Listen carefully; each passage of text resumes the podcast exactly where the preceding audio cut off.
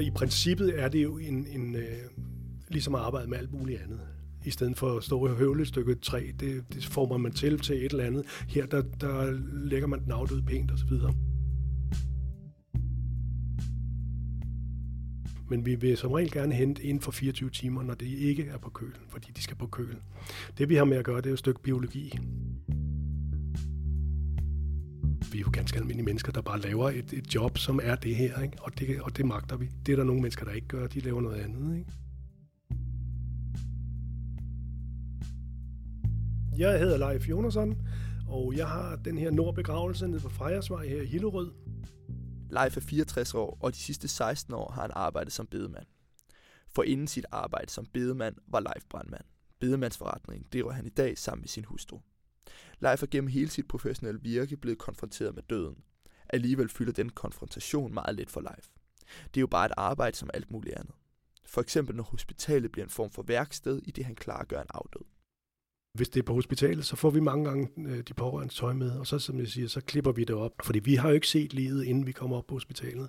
Så jeg gør det nede i kælderen. Jeg forbereder, når jeg har fået tøjet, så klipper jeg det op, forbereder kisten, lægger det ned i kisten, og så kører jeg op på hospitalet og har lavet en aftale deroppe, hvornår jeg kommer derop. Og så står kapelbetjenten derop med afdøde, har hentet dem op fra kølerummet.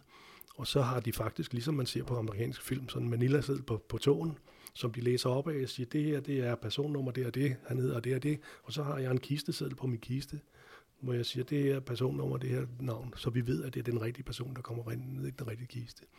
Og så gør vi det, vi, vi giver tøj på, og så hvis folk skal komme til afsked, så kører vi dem ind i kapelsalen ved siden af, og kisten er åben, og så kan folk komme ind og sige farvel til deres afdøde.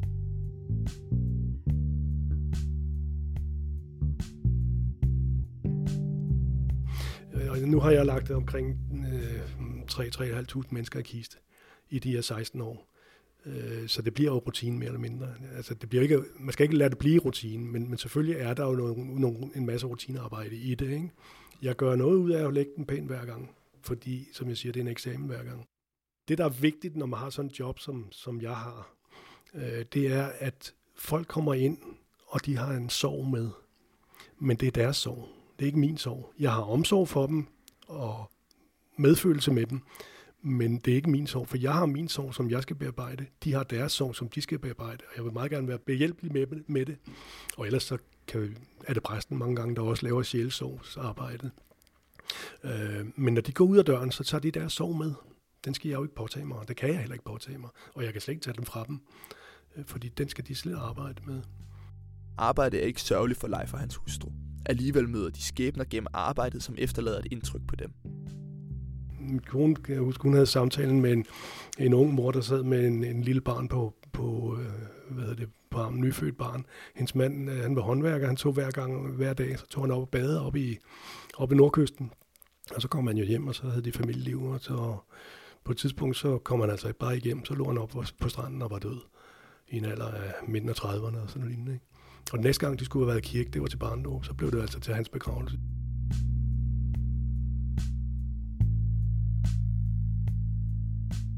Med to knyttede næver, der stables oven på hinanden, illustrerer Leif, hvordan han bearbejder mødet med sorgen.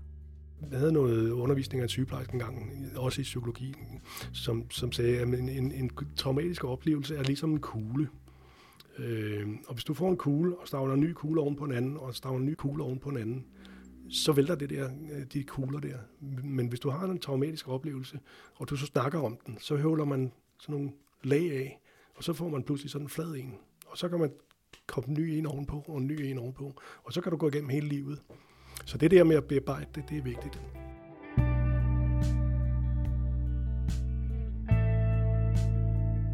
Men, men, men det er meget ofte den der, nej, det må da være sørgeligt. Og det er det altså ikke. Tværtimod, det er meget givende. Øh, netop fordi vi kan, tage, vi kan tage en del af de, øh, de år, der hænger på folks skuldre, når de kommer ind ad døren, den kan vi tage af. Og det er det, der er vores opgave.